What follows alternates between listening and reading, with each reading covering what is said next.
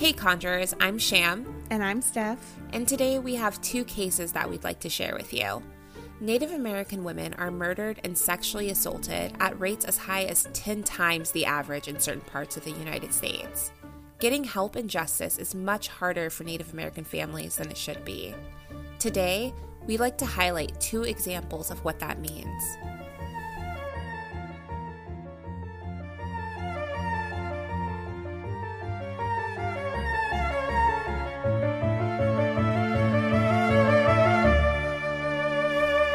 Patricia Yellowrobe's family didn't even know she had been missing when her body was found on August 6 of 1998.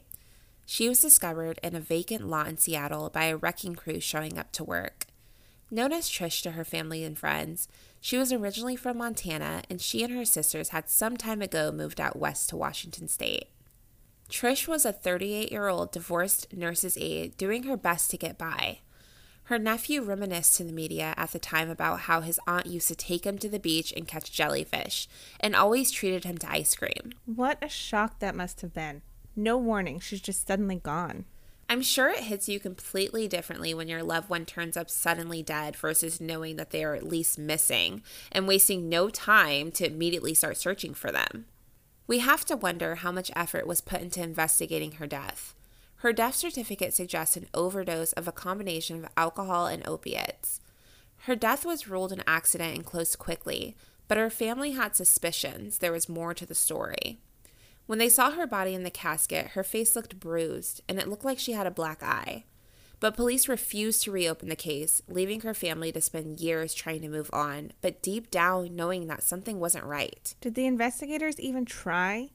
This is why it's so important for loved ones to listen to their instincts. I mean, an overdose of alcohol definitely does not cause bruising to the face, and her family's suspicions end up having some truth to them. Yeah. Five years later, out of nowhere, an unexpected confession from a serial killer brought her case to the spotlight. In 2003, Gary Ridgway, better known as the Green River Killer, confessed to killing 49 women in the Seattle, Washington area, including Patricia. Police were stunned. They would have never given her case a second look if it hadn't been handed to them on a silver platter. This really pisses me off. People should not have to rely on killers admitting what they did for the evidence to be taken seriously. Imagine, just imagine what you could find if you actually do your job. When police were confronted with their original mistake in the ruling of her death as an accident, they said, and I quote, with the evidence we were given at the time, that was a very good ruling. Death is not a simple thing. End quote. That's crap. I'm sorry. I just don't understand how they can defend an accidental overdose ruling in a case that should have clearly been linked to his many other victims turning up at the same time. The evidence they found and decided to examine was hardly evidence at all. They pretty much wrapped it up to a suicide instead of comparing it to, you know, the murder of other women's deaths. So, what do we know about this guy? Well, Gary Ridgway was a short, stocky truck painter with barely a high school education. Throughout the 80s, he terrorized the Pacific Northwest, killing nearly 50 women, leaving little to no evidence with the police to work with. Now, conjurers, we aren't going to deep dive into the Green River Killer or his other victims in this episode. Maybe we'll do an entire episode on his murder spree another time. That's right. Today, we want to talk about the victims of violence who were discarded simply because they were Native American. He got more than enough attention. Exactly. At the trial, Ridgway showed no emotion, listening without expression as all 49 names of his victims were read. He blamed Patricia for what he had done to her, saying that she had failed to perform adequately during sex and he was angry that he wasn't able to climax. Whatever. Right. Trisha's family attended the trial and had the opportunity to speak directly to her killer. Luana, Patricia's sister, stood up with a button of her sister's face pinned to her shirt.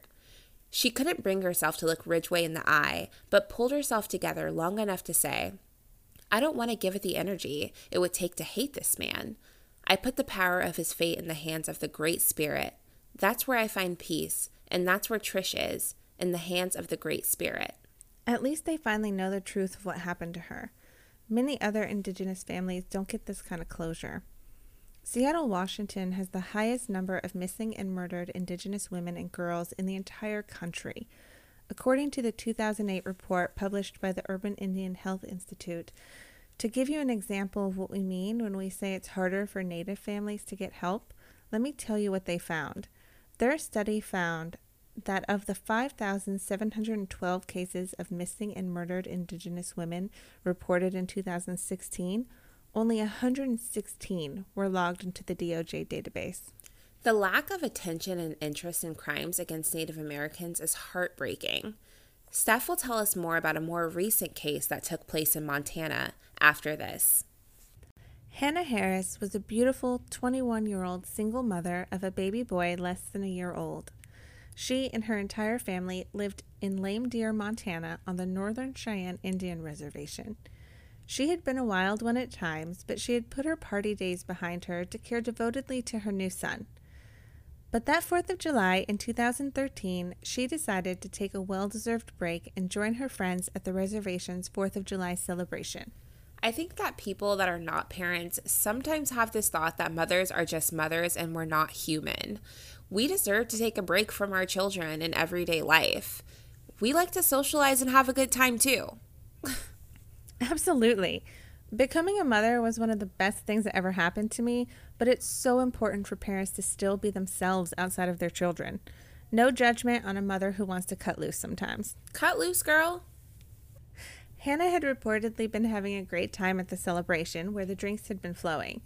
Her cousin ran into her as she was leaving the party and tried to convince Hanna to give her her keys, feeling that she might have had a little too much to drink. Hanna insisted that she was fine to drive and home wasn't too far away. Her cousin would forever regret not pushing harder that night to give Hanna a ride home. That was the last time any of Hanna's loved ones would ever see her alive. It didn't take long for her family to get worried. Hanna was still breastfeeding her son and wouldn't have stayed away from him this long by choice.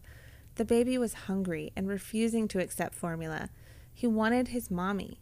Hanna's mom, Melinda, started asking around town about her. No one had seen her, so she went to the police. It was Thursday, July 5th, when the police told Melinda that she's probably just partying, and if she doesn't turn up by Monday, they will start looking for her. Like, I can't believe they think four days isn't a long enough wait for a loved one to show up that isn't even used to being away from her family for more than a few hours. Do they not fully understand how long of a time frame that is for something critical to happen to Hanna? She could be states away at this point. Right? I've heard that stupid myth that you have to wait 24 hours before reporting someone missing, which is not true, by the way. The first 48 hours after someone goes missing are the most crucial, but four days? That's insane. It's definitely not right. Melinda wouldn't accept this and started gathering friends and family to look for Hanna themselves. They quickly found her car abandoned on a back road with two flat tires. At this point, Melinda had launched a full on investigation herself and learned from someone who had also attended the party that Hanna had been hanging out with a local couple named Gina Rowland and Garrett Wada. She heard Hanna may have even given them a ride when she left the party. Melinda wastes no time finding out everything she can about them and tracks them down at their favorite grocery store. See, Melinda is my type of mother. She doesn't want to hear what you have to say if you're not trying to fix the problem. I'd waste no time either, to be honest. I'd probably round up all of my girlfriends and I would be out there searching from dusk until dawn. Agreed. That is a powerful woman doing what needs to be done. Exactly.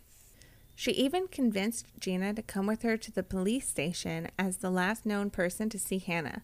At the station, they asked Gina a few basic questions and sent her on her way, still not convinced that Hanna was even missing. By July 7th, convinced that she won't get any help from the police, Melinda organizes a search party and maps out a plan starting at where Hanna's car had been found. Garrett and Gina show up to the search party and start trying to move the search to a different part of town. Pissed off, Melinda confronts them, demanding to know what information they have about her daughter that they aren't sharing. They not only immediately left the search party, they left the state. They went and got a hotel in Wyoming that very day. Okay, uh, you don't leave the state for no reason, so that bothers me. Right? They expected the police to be after them, but it turns out the police didn't even care. Until July 8th, when Hanna's body was found dumped on the reservation rodeo grounds by Melinda's search party. Suddenly, the police took notice and finally started an investigation. Hanna's body was so badly decomposed from laying in the summer sun so long that there was almost no evidence to be gathered. The medical examiner wasn't even able to determine the cause of death. FBI did find one of Hanna's shoes and a sash that she had been wearing on Garrett's aunt's property, but it wasn't enough. The case continued to sit unsolved for months. During this time, her family, along with about 200 supporters, marched through town in a Justice for Hanna rally demanding justice. Wow. Imagine if they didn't label her as some party girl that would have abandoned her child for four days in the first place. Because they ignored her as a missing person, they lost any chance of finding evidence to catch her killers.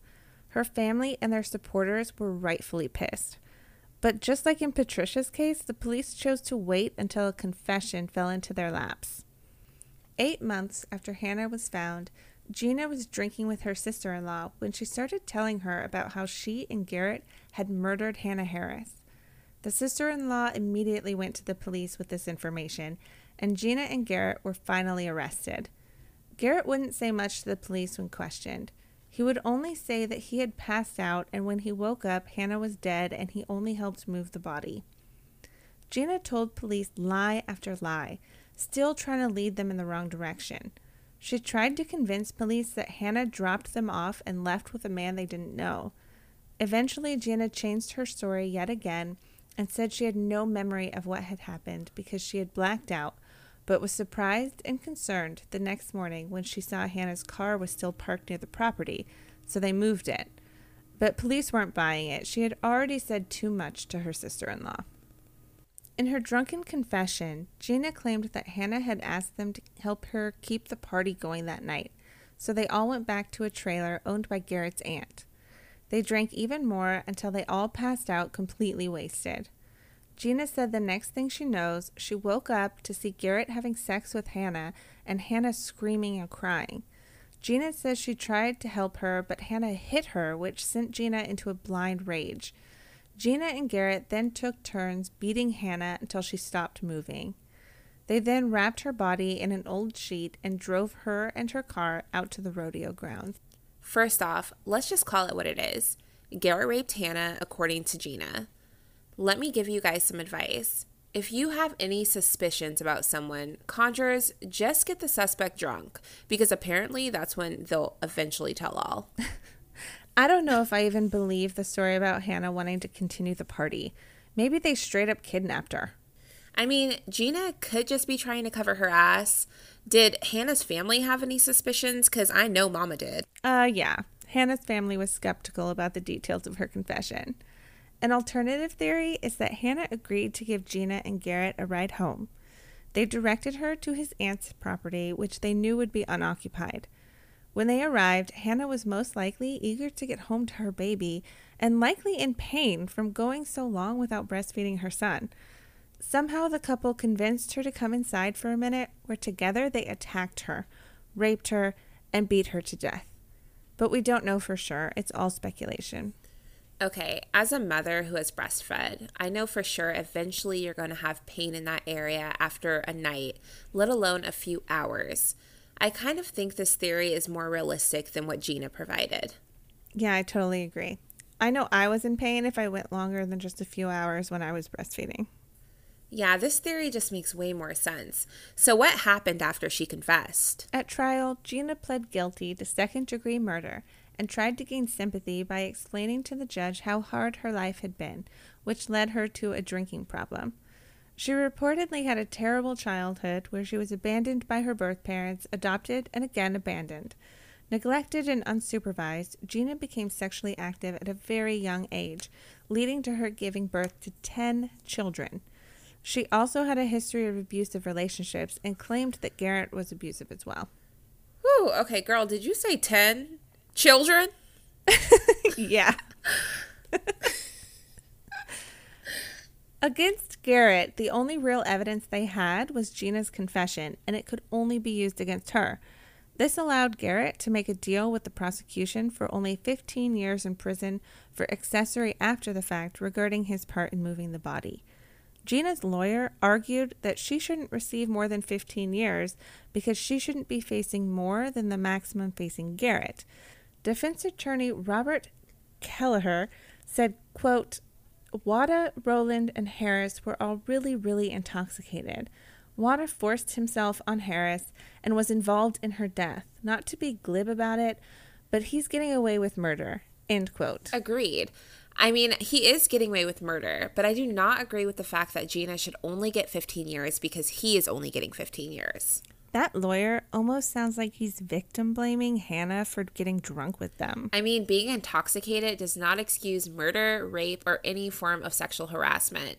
What did her family have to say to them? Because I know they had something to say. Please tell me they went all the way off. Hanna's mother, grandmother, sister, and father all gave emotional statements at the hearing. Her mother, Melinda, said, I will never forgive you, and I don't want to hear your I'm sorries. You threw away my daughter like a piece of trash. I will never forgive you for what you have done. You are a dangerous woman. Hanna's grandmother, Clara Harris, told Gina she will have to answer to God and asked the judge for the maximum sentence. When it was Gina's turn to speak, she asked if she could address the family and turned toward the audience. But Hanna's family members said no and walked out of the courtroom. Gina spoke anyway, saying, I'm not an evil person. Most of you know that. You watched me grow up. I never hurt no one ever. I blacked out and I'm sorry. I hope you can forgive me someday. Okay, well, first off, shout out to Mama Melinda for being honest and real about how she felt. Blackout drunk or not, you took a life, and most of us don't do that when we drink. right. She's got real issues, drunk or not. I think I would have walked out just like her family did if I were in their shoes. Nothing Gina could say could change what she did to Hanna. Oh, agreed. After Gina was finished, the judge asked the family to return to the courtroom and she made her final ruling. She sentenced Gina Rowland to 22 years in prison, stating, Having you locked up for 22 years will protect the public.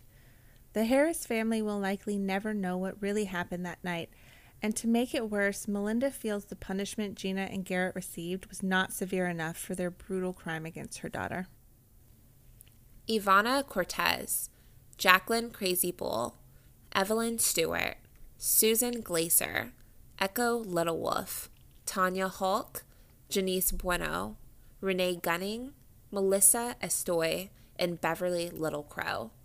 These are the names of only 10 out of the thousand missing and unsolved murdered Native American women and children. Native American reservations resources have been spread thin for decades, and they have been ignored due to the lack of investigation from the authorities and victim shaming. Women are being discounted due to their race or involvement in prostitution. The increasing rates of Native American women that are murdered, go missing, and are trafficked is staggering compared to the rest of the population. www.justicefornativewomen.com is constantly updating their website with Native Americans that have gone missing or murders that have been ignored. We are asking our listeners to share one photo of an Indigenous woman to your social media platform this week. Do your part and spread awareness and bring light to this overwhelming problem in the United States and Canada. The CDC has reported that murder is the third leading cause of death among Native Americans. Let that sink in a moment. Not car crashes or heart attacks, murder. And these numbers we are giving you are most likely lower than reality. The study also found that racial misclassification is rampant when it comes to missing and murdered Native Americans.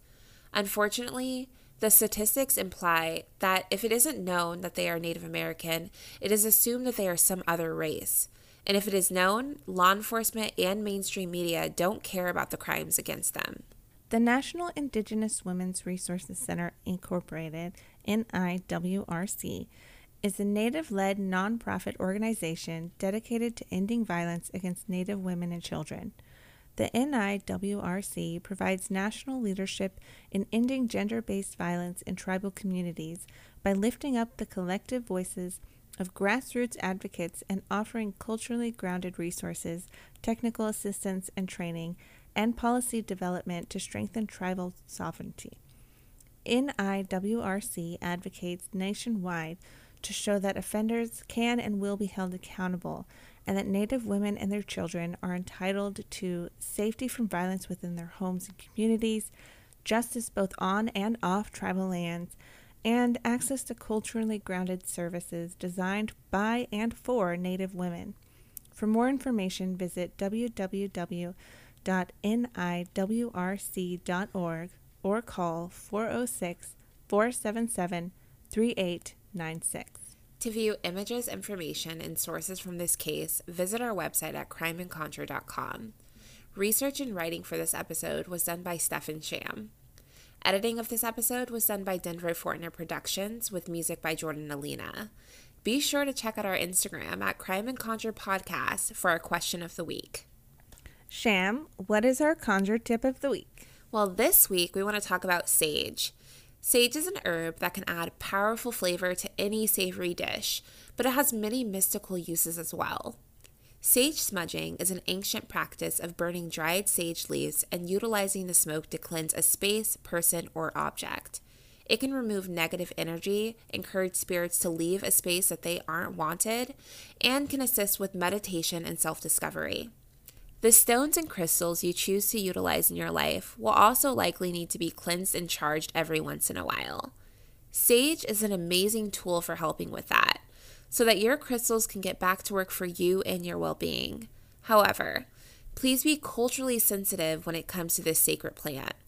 White sage is an endangered species and very important to traditions to many Native American tribes. Please be careful who you buy sage from and ideally only purchase it from verified tribal sources. Or you can even grow it yourself. Thanks, Sham. We both grow our own and know firsthand how magical a resource it can be. We want to stress the importance of not supporting non tribal companies looking to capitalize on a current trend.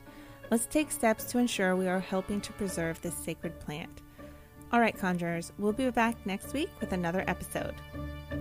Until, Until next, next, time, stay, stay vigilant, vigilant conjurers. conjurers.